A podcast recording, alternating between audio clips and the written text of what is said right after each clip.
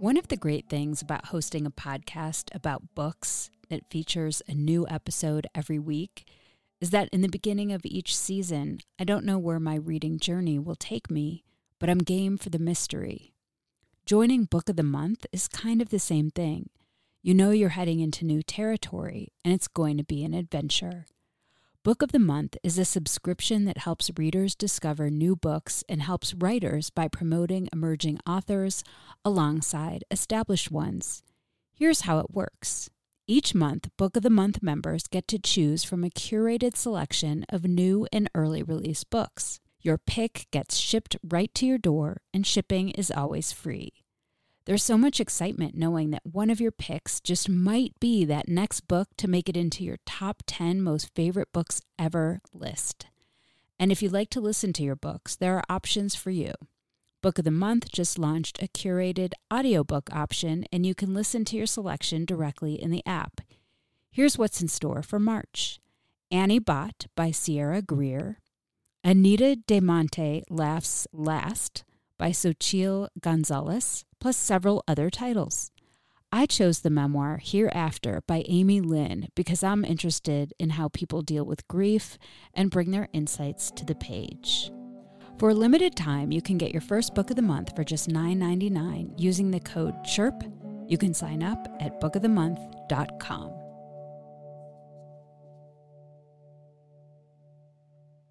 Walmart Plus members save on meeting up with friends.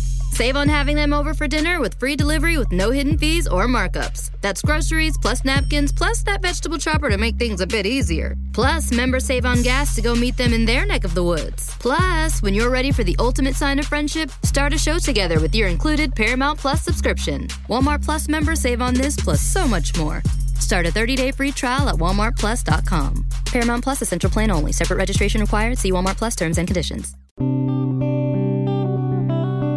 This is First Draft, a dialogue on writing. I'm Mitzi Rapkin. This is a show about craft, the writing life, and the themes that are present in a writer's work.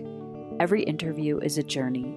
I don't really know where our conversation is going to go, but I do know that it's fascinating every time, and one way or another, we get around to what it means to be human and how through craft that idea is articulated on the page. Thank you for joining me on this literary pilgrimage into the mind of one writer at a time. My interview today is with Mona Simpson, author of the novel Commitment. I think writing a novel is a spiritual exercise. And when, you know, there's a certain point in the writing where the novel begins to give back to you, you know, and patterns that you hadn't planned emerge. And so you you kind of follow them. We'll be back with Mona Simpson after these essential words. So, June 2023 marks the 10 year anniversary of First Draft. The first episode aired on June 10th, 2013. And if the person I am today told my younger self that I'd be nearly 450 episodes deep into this show in 10 years, I would have laughed at my future self. But alas, here we are. And how did we get here? At what I would estimate is 9,000 hours of work I've put into this podcast. That's reading, researching, interviewing, editing, arranging the guests. I am the entire staff. And I guess the answer is how did we get to 9,000 hours? Is a mixture of insanity and blind but ferocious dedication to sharing conversations about craft and literature. This isn't AI, folks. This is weekends where I sit and read, and so many things in my life that get fully ignored for this endeavor. And I honestly consider it a gift to the world. It's a place where my passion and I hope some amount of finesse and skill marry together to offer this conversation you're about to hear directly to you in the intimate way that audio works. And if you get anything out of this episode or the hundreds that came before, or hopefully the hundreds that will come next, I am asking you in the most honest and authentic way I know how to please support this show. While I love making it and talking to authors and the entire endeavor fills me up, it does not pay the bills. And if we want to support art in this world, and conversations about art and lift the curtain up and really talk about how art gets made, well, your support will help keep this show alive. It's here today because of listeners who became supporters. And that's the truth. So I'm asking you to bolster this rich dialogue, this juicy material with financial support. It's not easy to do, but sticking with this for 10 years wasn't easy to do either. And it's not going to be easy in the future. But if nothing else, it's reliable and consistent. With every episode, I lean into the values of honesty, vulnerability, curiosity, and connection. I think about them as I create this show, and I hope you can feel them in the content. I simply cannot take this time to create First Draft without your support. Please join me on this journey by becoming a donating member to the First Draft community. You can support the show today at patreon.com slash firstdraftwriters. You can donate on a monthly or annual level. As a thank you to my patrons, you receive access to cuts from the interviews that didn't make it to the final show, ad free, pitch free episodes so you won't have to hear this again, and writing tips from my guests. Again, you can become a supporter by going to patreon.com slash firstdraftwriters. That's P-A-T-R-E-O-N dot com slash firstdraftwriters. Please stay tuned. At the end of the interview, I'll offer recommendations on an episode in the archive that is similar to the one you're about to hear. And please rate the show on iTunes and tell everyone you know to subscribe. Thank you for your listening support. And thank you for being here with me today, right here in this moment. And on to the 400 something episode. My interview today is with Mona Simpson, best-selling author of the novels Anywhere But Here, the Lost Father, A Regular Guy, Off Keck Road, My Hollywood, and Casebook. Off Keck Road was a finalist for the PEN/Faulkner Award and won the Heartland Prize from the Chicago Tribune. She has received a Whiting Writers Award, a Guggenheim Fellowship, a Lila Wallace Reader's Digest Writers Award, and award from the American Academy of Arts and Letters. She is on the faculty at UCLA and also teaches at Bard College. In 2020, she was named publisher of the Paris Review. She lives in Santa Monica, California. Her new novel is called Commitment and tells the story of a single mother's collapse and the fate of her three children after she enters a California state hospital in the 1970s. The story's matriarch, Diane Aziz, falls into a deep depression after driving her oldest son, Walter, from LA to UC Berkeley. Diane used a fake address to get all three of her kids into a prestigious public school in Pacific Palisades, a town she can't afford to live in, and one where her kids don't have the same privileges as their wealthy classmates. Her middle child, Lena, works in an ice cream parlor while her friends prepare to attend Ivy League schools, and Donnie, the youngest, starts getting into trouble hanging out on the beach and using drugs. When Diane enters a mental hospital, her best friend Julie moves in and takes care of her kids. Commitment follows all four members of the Aziz family and Julie as they navigate health and love, duty and freedom, family life, and the world inside and outside of the mental health hospital. We began with me, for whatever reason, asking Mona Simpson this question. I guess I kind of want to start and ask you if you were like a loquacious child. I don't think I was a loquacious child. No, I was I was painfully shy. So I don't think I talked much at all. Did you live in kind of your imagination and did you write in journals when you were a kid? Um, I think I started that sort of in, you know, in childhood, but not not early childhood. I think I started out as a real reader of anything I could get. And then eventually I started writing, I think in, you know, junior high or high school. Did you have an early influence back then? I had a, a, classic sort of public school education. Um, and so I read, I just read anything I could get. You know, I read National Geographics from cover to cover. I read all those Stratemeyer series, the Bobbsey twins, the Hardy Boys, Nancy Drew, um, all of those. And I would I would read one in a day. So and then eventually I got to libraries. For the commitments and so many of your books I I think are are so big and they hold so much. And this book, you know, covered the light a long time span of the Aziz family with three children and their mother and their friend and then their partners later. How do you go about when you have a story kind of this big and sweeping in time? How do you begin to write and organize something like this? I usually write a long first draft and then I sort of outline it and get the and I'm I'm sort of always at any time in the last, you know, in the years of a book, I have elaborate timelines on the wall. You know, I just I just print them out and tape them up on the wall.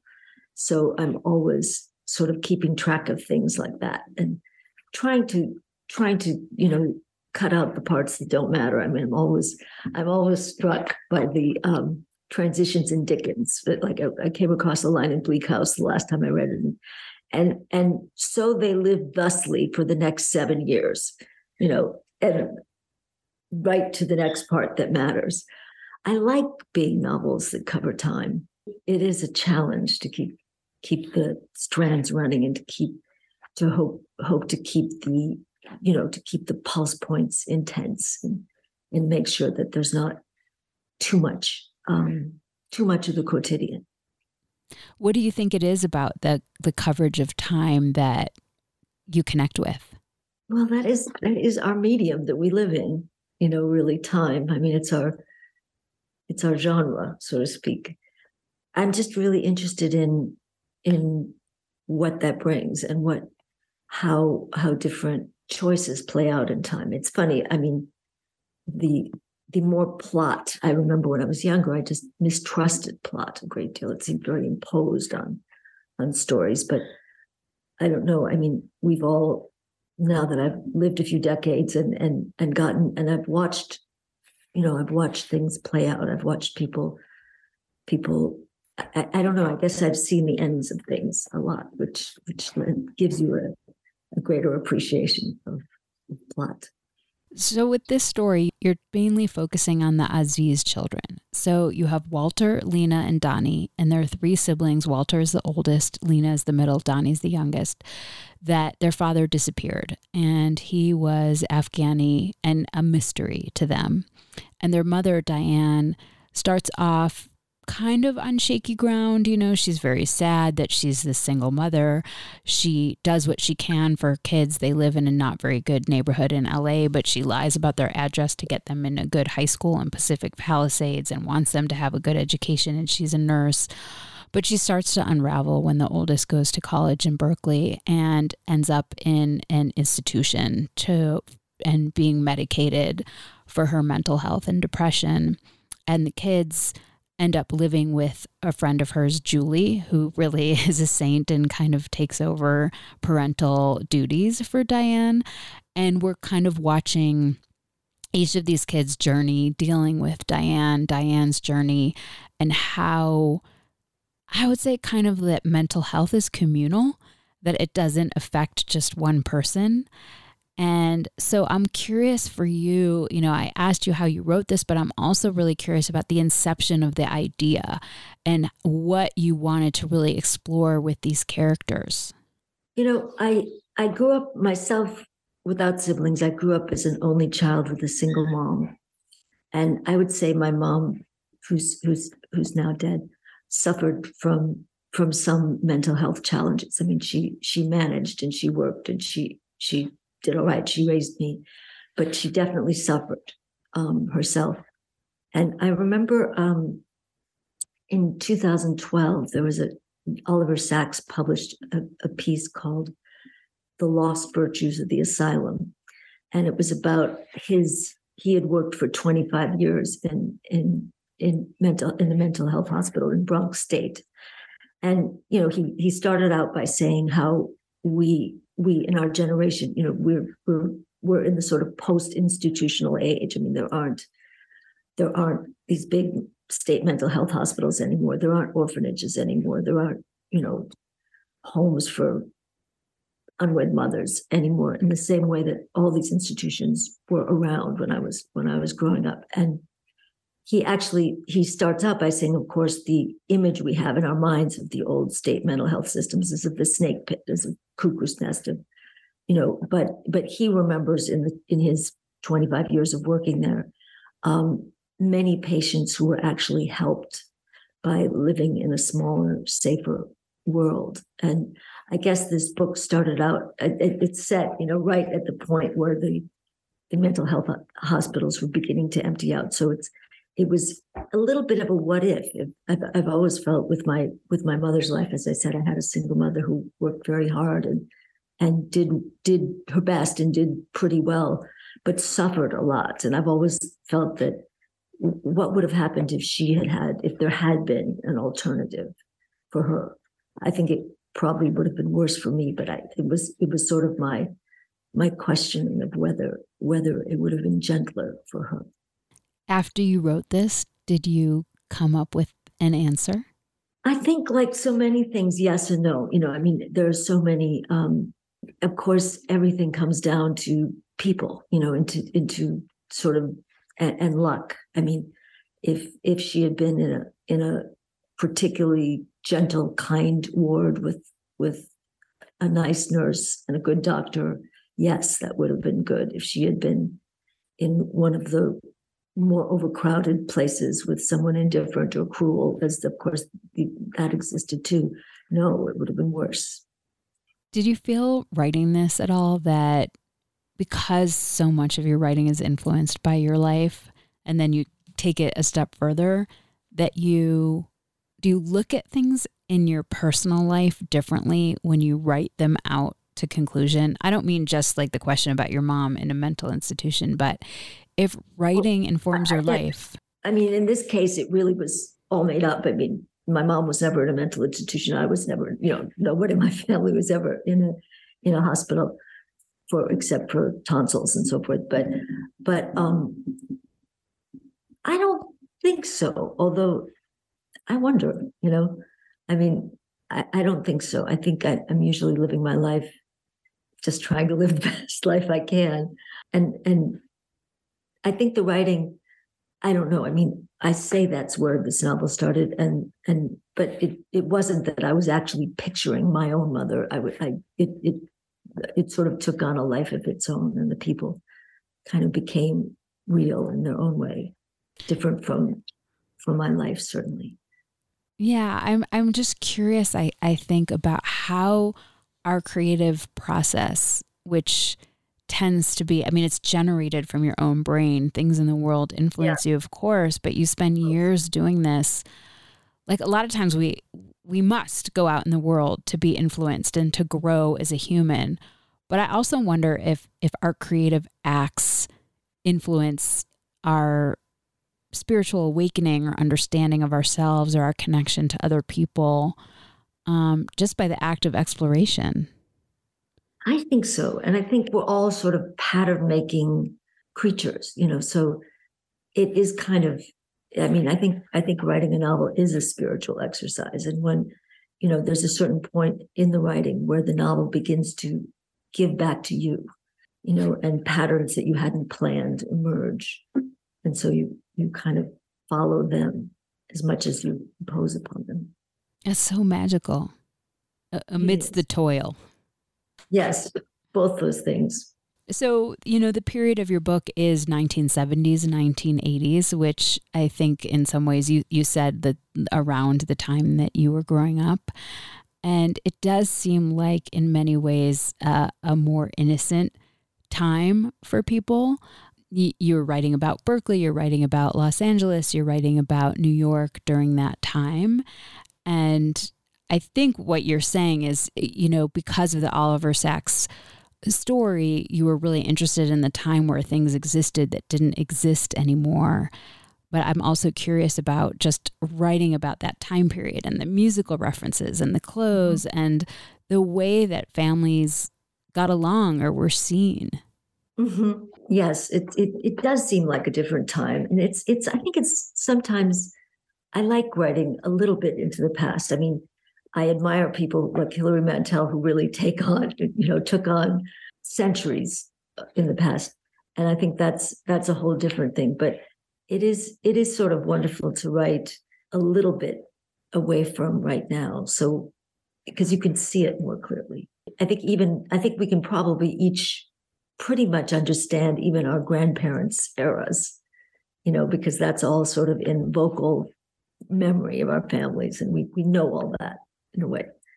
In the beginning of the book, like I think it was on page five when we meet Walter in the beginning and he's going away to Berkeley. And at first, he's going to have a classmate that he went to high school with, their family drive him. And then they showed up and it was kind of embarrassing for his mom. And it, it ended up that his family drove. But you reference too that the mom of that family, who seems really happy and perfect, is unhappy. So you're referencing kind of unhappy moms. And you know you were talking about a little a little bit how your mom was dealing with that but just curious about unhappy moms. Well in the very first scene yes the classmate's mom susan's mom makes walter's mom feel sort of inadequate because she's relinquishing her son to drive up with them. And so Walter's mom feels offended and decides, well, they'll drive up too. So they just take off on the spur of the moment and, and drive up, although they hadn't prepared to. And so it was a little mom competition between the more traditional mom and the single mom who obviously worked and, and was juggling more things. Um, and I think I think also I was it, it, I think it it was just a little bit of a flash forward at the end that Walter, when he gets to know the girl who he would have driven up with.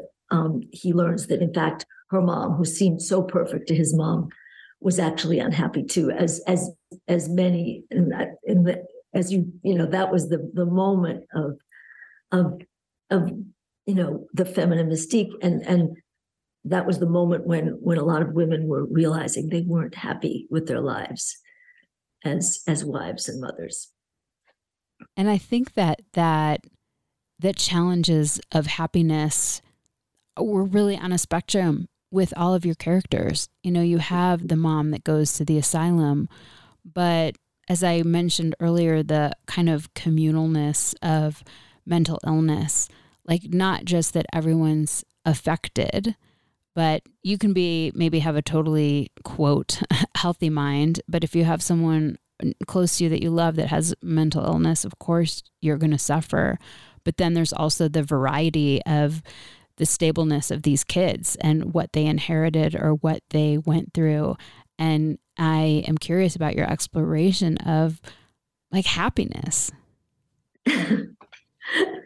I think we're all we're all exploring that all the time, you know.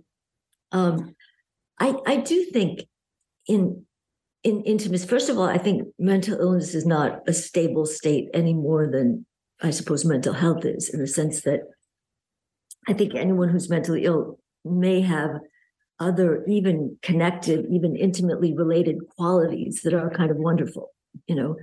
Um, so I think that that both things can exist. I think you can grow up with a mentally ill parent who also had a magical sense of reality, and that could be kind of wonderful and enclosing and and sparkling at the same time. So, but I also do think that I think someone's illness in the family, probably not only mental illness, but any kind of an illness, it just it just travels through the family. It's not if, if you are or or through the through the intimacy, it wouldn't have to be a family. But I think I think we kind of go we do share the burdens and the and the exhilarations of the people we're closest to. And so so for example, um, you know, the mother's mental illness affects the son at Berkeley, who feels less less like partying certainly when his mother is in the hospital and feels feels an additional pressure a sort of obscure pressure to just get his life in order and to do well and to make money. And at the same time too he one feels his love life is affected by it. There's there's a girl he's really attracted to and at one point he sees her go off with another with another young man in a in a convertible and he feels he almost feels he feels it's okay because he feels he he couldn't really handle it now. He couldn't he couldn't step up to that next level of life experience or intensity. Right then he didn't he didn't have enough to offer. Um at the same time you know there's a scene with um the daughter who is really on a date at one point when she's in school and and and very much excited about this date um, but has to explain, you know, when when the question of asking about her parents comes up, has to explain that her mother has, is in a hospital and has been there for some time. And that's a very awkward thing. Like, when and how do you explain that on a date? And finally, she gets to talking about her father, who's just not in the picture. And and she can complain about him the way most people complain about their parents. And there's a, a little bit of relief in that. And so they each take on a part of it. The publishing industry is a system. Books are mirrors into people's experiences. And in season two of Missing Pages, we'll take a look at what happens when an old system faces new challenges. This is what happens when you involve money. I'm Bethanne Patrick, literary critic, writer, and your host of season two of the Missing Pages podcast, a show that gives you a ringside seat to some of the juiciest conflicts in the book world. In season two, we're turning up the dial. She was in pretty much a stratosphere all around. The term is academic fraud. Teachers in Florida had to cover up their bookshelves for fear of getting sanctioned or fired. We'll dig into these stories with industry insiders and talk to authors like Jodi Picoult for their firsthand experiences. You can child-proof your world, but you can't world-proof your child. It's time we find these missing pages and return them to their stories. Listen and subscribe to season two wherever you get your podcasts. eBay Motors is here for the ride. With over 122 million parts for your number one ride or die, you can make sure your ride stays running smoothly. Brake kits, LED headlights, bumpers, whatever your baby needs, eBay Motors has it. And with eBay Guaranteed Fit, it's guaranteed to fit your ride the first time, every time. Plus, at these prices, you're burning rubber, not cash. Keep your ride or die alive at ebaymotors.com. Eligible items only, exclusions apply. You know, Walter took a path where he wanted to make money. Lena took a path where she wanted to make art. And Donnie, he became an addict and then took a path where he was trying to make amends and make his life very simple.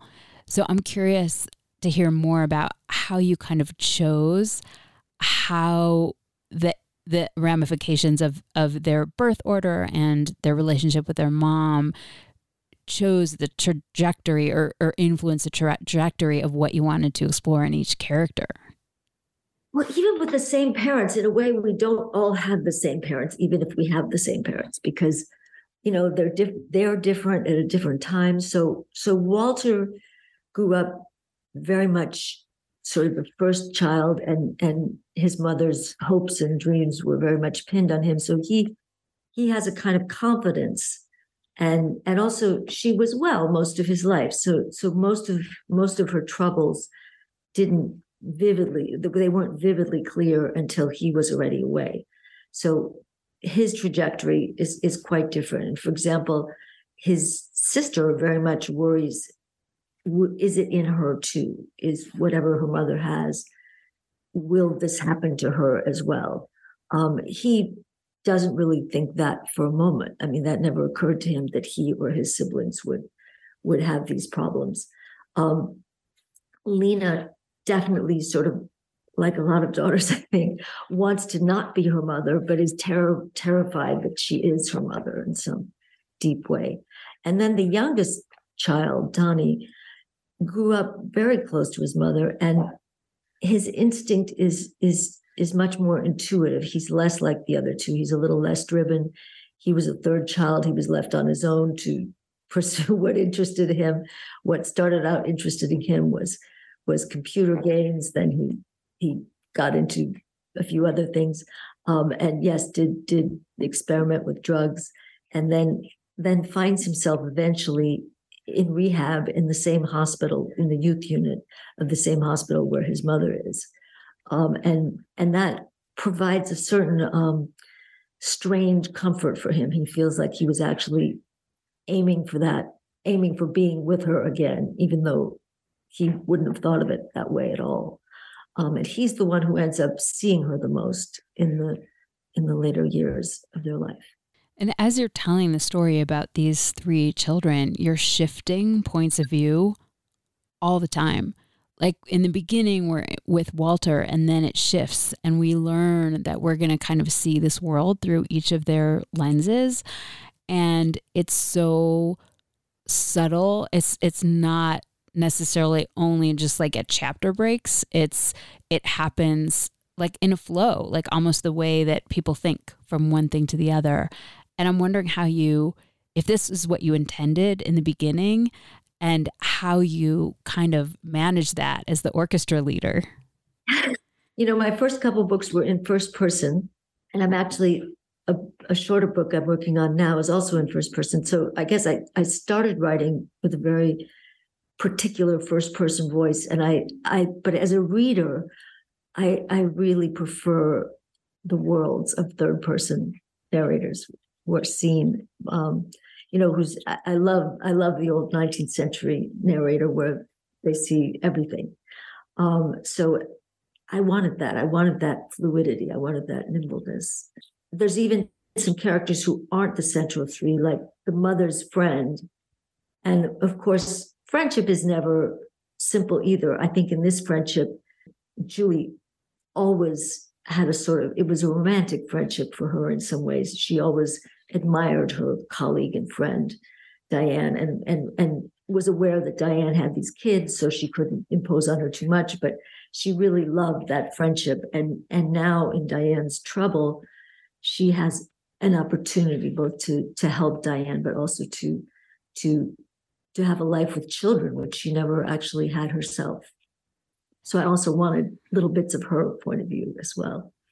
And how did you manage it? Like, did you feel like when you were writing, it just kind of came spontaneously, where you reached the end of a either thought or idea and you just moved into someone's head? Was it really finely crafted over time? Some parts were just, you know, sometimes you just feel like you're taking dictation, and other times you work and work and work that transition a hundred times. And it's funny in the in the finished book of the parts I like, I don't know. Sometimes I I like the parts I worked on the hardest. Sometimes I like the parts that I didn't touch that the sentence, you know. So it's it doesn't seem to be there doesn't seem to be any logic to it. It's not like if you if you work tremendously hard on a passage, it's, it necessarily ends up better or worse. Yeah, it's kind of like a good hair day. Sometimes you just don't know. exactly. There's a lot of luck involved. Although I do think it. Yeah, I think that's right. I think I think the ideal is if you can get to the point where the parts you worked on very hard feel as natural as the parts that you didn't. You mentioned Julie, and she was the friend. And at first, you know, they're work colleagues and you see them as friends. And we we don't really know that much from Diane's point of view, but Julie kind of swept in as a savior figure. So I thought she was um very complicated because she was she wasn't necessarily doing it to be a savior. She cared about the kids and she wanted to help her friend, but she really dedicated the rest of her life, um, of her adult life that we see to these kids, to moving in with them, to taking care of them, to visiting Diane at the asylum as much as she could. Um, and that's complicated, even though maybe she made it seem like it was the only thing she wanted to do with her life. I think she she definitely had a, a sort of romantic friendship with Diane. Maybe even was a little in love with Diane, but then also became very very bonded, in particular with the youngest child. She really they really clicked in some way. I think the older children were very caught up with their own lives. And by the time all this happened, they were Walter was already at college Lena was looking towards college or lo- looking towards leaving home. But Donnie was still a kid and, and was able to somehow really accepted her from the get go. And I think probably got things from Julie that he didn't get from his mother. Um, and she saw parts of her life expand. I think I think she was someone who'd come from Michigan. She had a family back in Michigan. She had a, a brother with some children and she has she had her work and she had her friends but she she had a, a sort of carefully orchestrated single life the way the way some people do and and had it very um very carefully planned but this this unexpected thing came into her life and she sort of she saw it as something to rise to and and found i think she found herself really loving it i think she found herself very um fulfilled in some ways by her relationship with Donnie. I felt mostly that Lena probably had it the hardest. Like she didn't suffer in some of the ways that Donnie did later um, with his own addiction and, and issues for him. But Lena, she was so smart, but she was so stuck. Like she was just at this very precarious age where she was in high school and they didn't have money and she had to be the eldest one in charge of the siblings and she made some grave errors about applying to college and she was really trying to provide the best she could but I felt like she was the m- most just stuck and agitated by it all. But I don't know what you would say to that. Yeah, I think she she acted out in many ways the most. I think maybe because she was the least separated from her mother. You know, she she both rebelled against her mother, but but felt very very close to her, and so and and she does this reckless thing, which is she she decides to just apply to a few places for college, and and that's it. Doesn't doesn't do any safety schools, and then and then gets a job in in a store and and finds herself able to do that and is sort of working up the ranks of the store um, so she's she's she's out there more than more than her older brother for sure. I felt when I finished the book that it was definitely about the mental illness, but I felt like it was really about identity.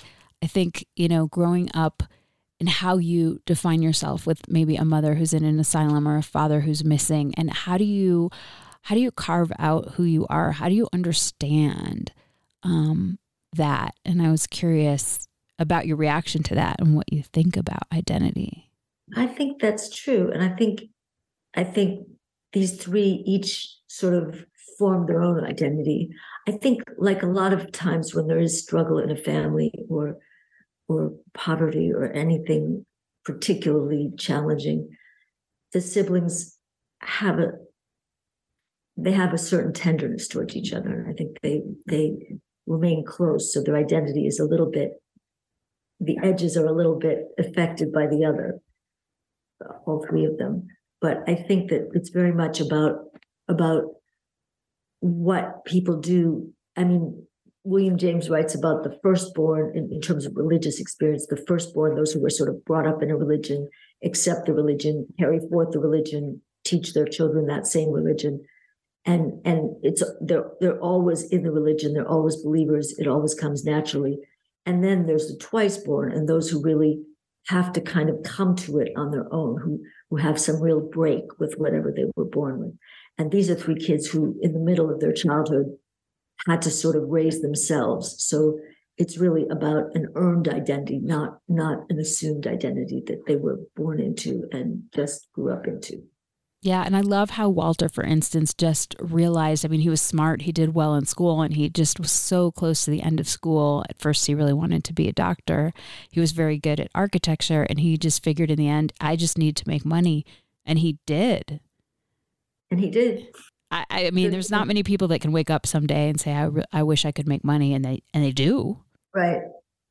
I have I have a partner who's like that. He as a child lived lived in inner city Indianapolis and and across from a golf course and used to collect the golf balls and and people coming to golf would would come and buy buy balls from him before they went in as like an eight year old kid walter has that knack he's the kid who managed to you know rake everybody's leaves and and to he he's able to figure that out so he's also pursuing a bit more of what what he wants to do. Yeah, I felt like that's, you know, some people boomerang, you know, he he grew up in poverty. Like some people sink deeper into it and some people sort of rebel against it. And he he had the fortune of not really witnessing it in the same way as his siblings. So right. maybe he had more freedom to have more belief or, or to be more resilient. I mean, I think he felt guilty that he wasn't there.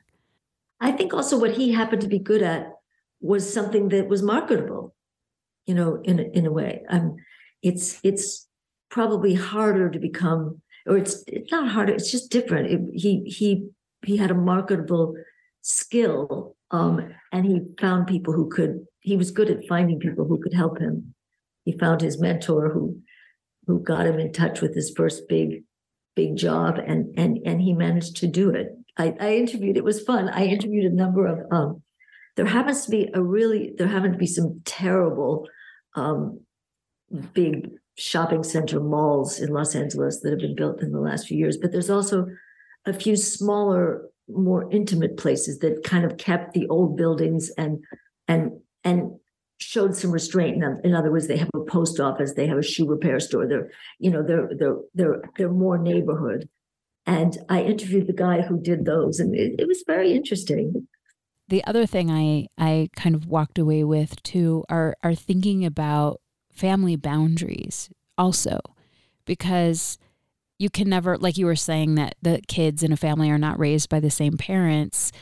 There's a limit to how far your siblings can enter your life or experience what you're experiencing and how in some ways how alone you are or how once you do become an adult you can't you often don't care for your siblings in a similar way as when you're kids i think that's true and even even these siblings who it's funny i, I was just teaching a lovely Katherine Mansfield story, which is very much about social castes within a town. And the two little sisters who are the at the bottom of the pecking order and who the other children are instructed by their parents not to talk to because their mother is a seamstress and there is no father in the picture. And they're very sweet with each other. And I think these kids have some of that. They have some of the closeness that's born out of out of having gone through hard things together. But it's true that as adults, you know they're they're going to live their own lives and they they they love their siblings and they'll see them they see that they do see each other but it you know they're not going to they're not going to live together again. They're not going to make their lives together. They're going to find the people who are who are part of their tribe and you know make their own adult families whether those be literal families or or families of of affection yeah, and I think one of the challenges that Donnie faced as being the youngest and the things that he was dealing with is that his family would not accept his amends. Um, it's right. an important part of being in AA. His his mother did, but the the others didn't. And I thought this was really interesting because in a way, I don't think that they meant that, but it's kind of cruel. Like he was really trying to do that and I think it was like never complete for him. No, and it was it's almost a comic thing that he's he's he's really he's a very sincere young man and he really wants to make amends. And and of course his his brother and sister they don't want to hear his amends because they feel terrible that he's suffered so and so they feel guilty and also they they're proud of him. They feel he's doing well. He's he's he's beaten this. He's he's gotten his his addiction under control. He's living a good life now. So they they don't want to think about it. They want it to be done and they want it to be fine. And they certainly don't want to accept an apology because they feel guilty. The same thing with Julie. Um, and there's even, you know, to to take it even further, he at one point goes to a a store where he and his friends stole a bunch of flowers. They had one of those grocery stores that has flowers outside, and they came one raucous night, and it was late at night, and nobody was attending the flowers. Um, the, the attendant, the person who was supposed to take the money for the flowers, was probably on a cigarette break or something. So they took a bunch of flowers, and he's coming years later to this this supermarket, talking to a manager, and saying, "I want to give you money back for this." theft that I performed years ago. And the manager, you know, with the pen behind his ear, is saying, you know, I don't know anything about these flowers, and and and I can't, I can't take your money. We don't. And he, and he says, well, can't you just take it as a as a tip? Maybe he said, we, you know, we're a grocery store, we don't accept tips. And anyway, it goes on like this. So yeah, it's true that, but he he, you know, his realist life is with with another person who's also suffering from a similar compulsion. This episode is brought to you by State Farm. You might say all kinds of stuff when things go wrong, but these are the words you really need to remember. Like a good neighbor, State Farm is there. They've got options to fit your unique insurance needs, meaning you can talk to your agent to choose the coverage you need, have coverage options to protect the things you value most. File a claim right on the State Farm mobile app and even reach a real person when you need to talk to someone. Like a good neighbor, State Farm is there.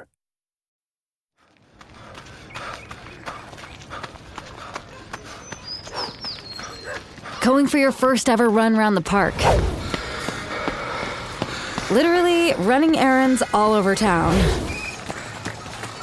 Running for the finish line and your personal best. If you run, you're a runner. Find the shoes and clothes to run your way at newbalance.com slash running. New Balance. Run your way. It's interesting how all three of them found love in the end as well, I think, because there were, I felt like there were similarities between them. Like Walter, we see with both Walter and Lena a person in their life that they either just loved from afar and were friends with, or someone that they dated, but it couldn't work out in the end, and how their hearts were kind of broken from that or just unfulfilled and how all three of them kind of ended up with someone who was more their friend, someone who was more safe in a way, someone who it's not that their relationships weren't good, but they had just all found love in a, a less dangerous way. Well, especially Walter and Lena. I think I think Donnie actually did the first person he was really crazy about and really fell for. Amazingly, it worked out. Um, in a way to his surprise. I mean, he he almost had resigned himself to thinking it wouldn't work out. And then it did. Yeah, um, because yes. cuz you felt like she wasn't he liked her but she wasn't ready. She wasn't ready. She was older. She was I don't know, she had lots of objections to him in the abstract. You know, he was too young, he was a lot of things, but um eventually she succumbed. And the other two?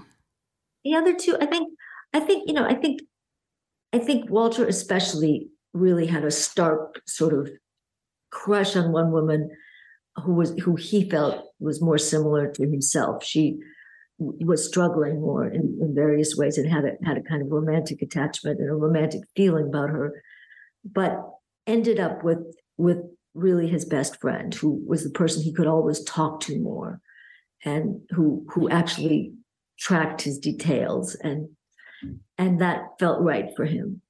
I think for Lena, she was with somebody it just didn't work with, and eventually fell for for one of one of her good friends. Although I think again in her case it was sort of in between. I think there were some reasons that she thought it wouldn't work initially, but it did. Writing about Diane in the asylum, she, again, it was the 70s. There was a doctor there, Dr. Moss, that the family really loved, that she felt safe with. There was a nice nurse that took care of her. Um, I'm curious if you had to do a lot of research and if writing those parts felt different, maybe, than the other parts. Not so much. I think I did do a lot of research um, more than you know the way one does research one gets interested in it and one does more research than one even one even needs or uses. But i um the closest hospital to here i live in i live in la in santa monica and the closest hospital that's still you know still operating is called metropolitan hospital which is in norwalk which is a little over an hour away not so far.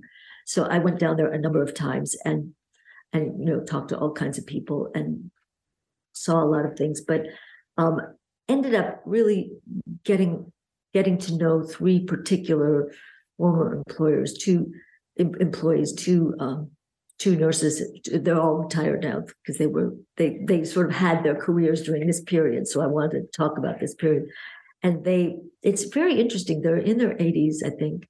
Um, one is a retired psych tech technician, and the other two are retired nurses. Um, and they had so many stories of their life in the hospital. They actually, they actually go in now. Um, they are actually put. They they help put together a museum on the property of the past of the, the, the, hospital's history, but now they're they still are volunteering to put the archives in order. And of course, the archives are just endless boxes and boxes of files. So I think it's a, it's an almost thankless task, but they're they're, they're, they felt they're, I mean, they, they recall, you know, one doesn't want to put too rosy a, a glow on it either. They recall terrible things and, and terrible doctors, but also, also very kind, kind doctors. And, and, and they believed in a lot of cases that, that they helped people and they, they're very upset with, I, I think two things in particular upset them and upset most of the people I've talked to who, who had worked at these hospitals for a long time.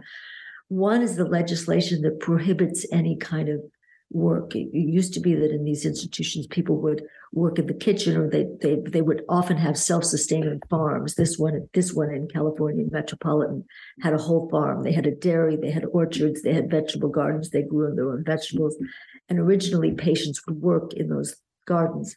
Then legislation passed which required, which prohibited that kind of labor. And you understand, you certainly wouldn't want patients exploited. On the other hand, to have a sort of useful function in the community where you're living is a good thing, you know, and and they regret that. And also they felt that um, now it's very it's very hard for for a hospital to to hold anyone. So so you had people who were really evidently very sick who couldn't have who who couldn't have been committed and thereby you know left and really hurt themselves more. Was there and maybe that that was it but was there something that struck you the most about all of your research from talking to shopping developers to nurses to visiting these oh, places God, so much and then i read a lot about you know architecture theory in this century. I, there, I think there were there were different parts, but no, there were a lot of things that really were very moving um, and striking. I think um, I think the shopping center thing was very interesting. That that I mean, there were lots of little bits that were very very interesting to me that sort of air conditioning made malls possible. That's when they really took off. And of course, we're now sort of at the end of, of a mall era. Um, but and then I, I think these institutions, I mean, at their best, they almost functioned. It seemed as kind of a almost a factory town. Like some of the some of the mm-hmm. nurses went to work there right out of high school, and their parents had worked there too. And the hospital would pay to send them to get their education so they could be trained.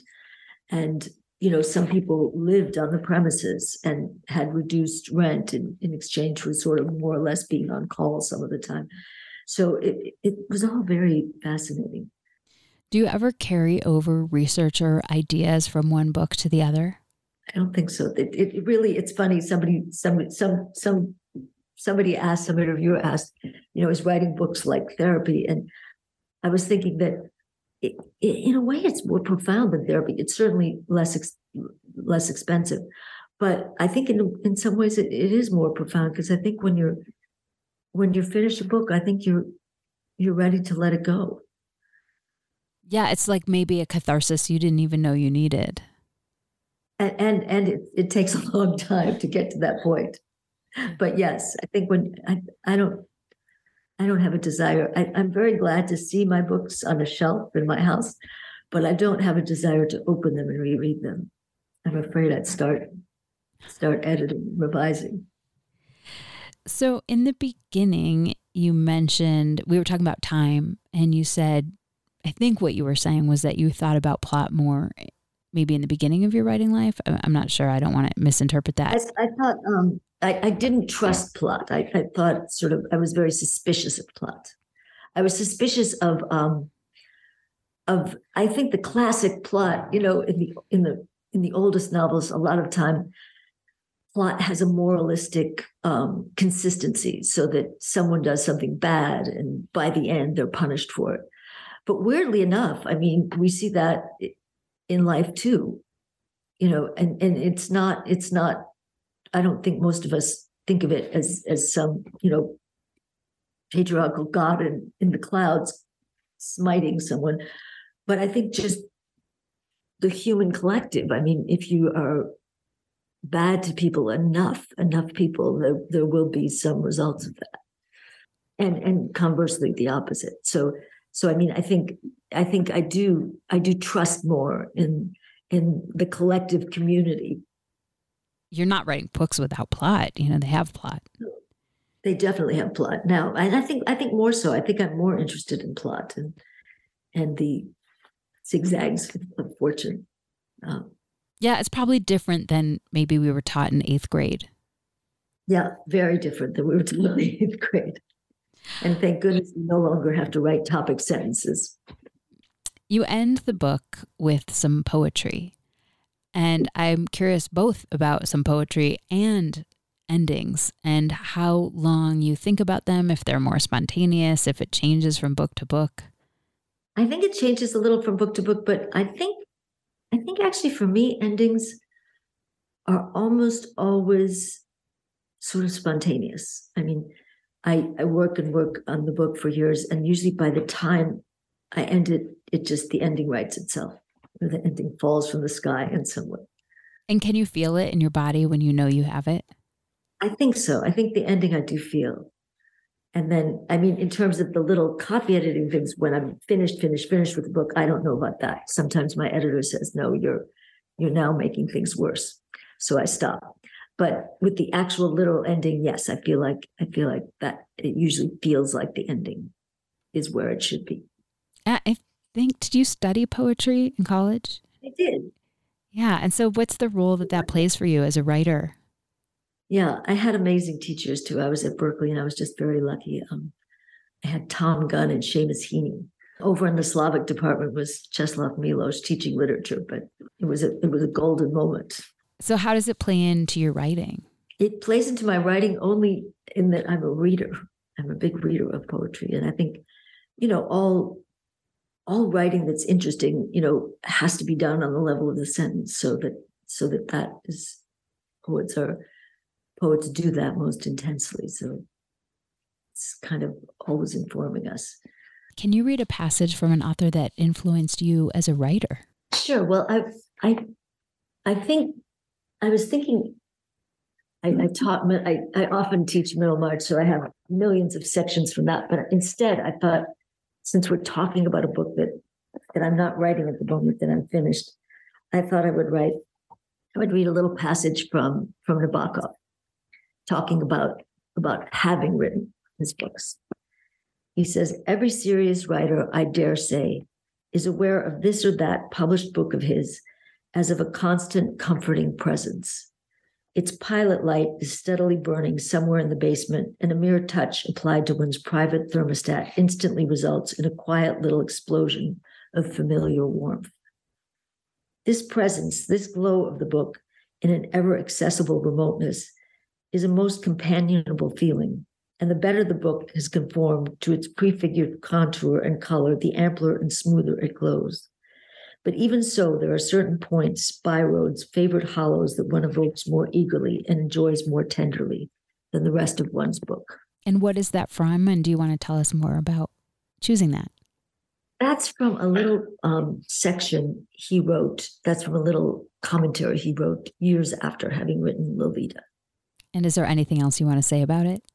Well, he goes on then to to sort of name his favorite points of the book, which are very small points in which which many readers might just gloss over, but for him they're kind of the, the underpinning.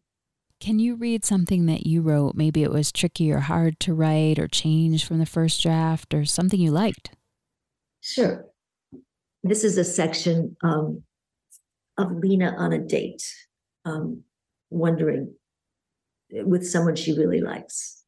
In a basement hamburger place, Sasha asked about her parents. She looked down at the paper placemat and told him her mother was in a state institution. As facts of her mother's illness spilled out, it sounded as if she were exaggerating. Lithium, Elavil, Thorazine. There was no way to translate the truth about her life that sounded sincere.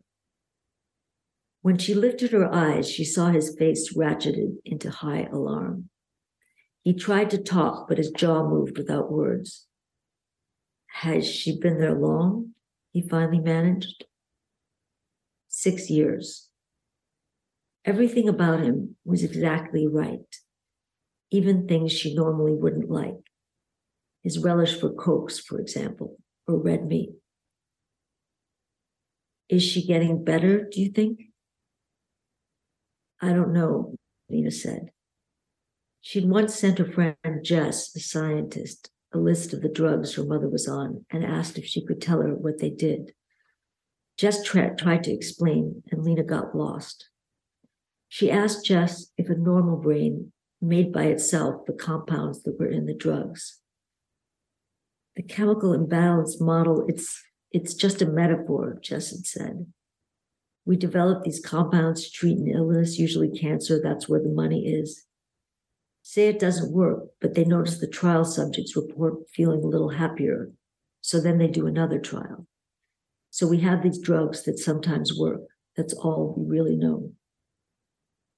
Lena's father was easier to talk about. For most of her life, they hadn't had a working telephone number for him. But now, at 60, he had the first job Lena had heard of since he'd married Lucille decades ago. He was the general concessions manager in the casino on the Idaho Nevada border. She could talk about him the way most people their age talked about their parents, with patient, understanding scorn. Do you want to share about why you chose that one? Um, I chose that one because it just it seemed on the, you know, dating is kind of a light thing in life. It's not a it's not the most you know but but even even in something like dating um her mother's situation comes up. Where do you write? I write oh, it's funny i when i was younger i really my goal in life my dream was to have an office. And I used to write in an office, and I, I, actually have an office in Santa Monica, which I sublet now. And I also have an office at UCLA, neither of which I work in eh, these days. I, I like to work at home, close to close to the you know the coffee maker, and close to where I can make my own coffee and grab food, and and where the dog is welcome. And and it's funny, I, I work in different places in the house. I'm I'm right now in the in the dining room table, but often I I I'm my children are grown. I, I'm, you know, during the day I'm alone in the house.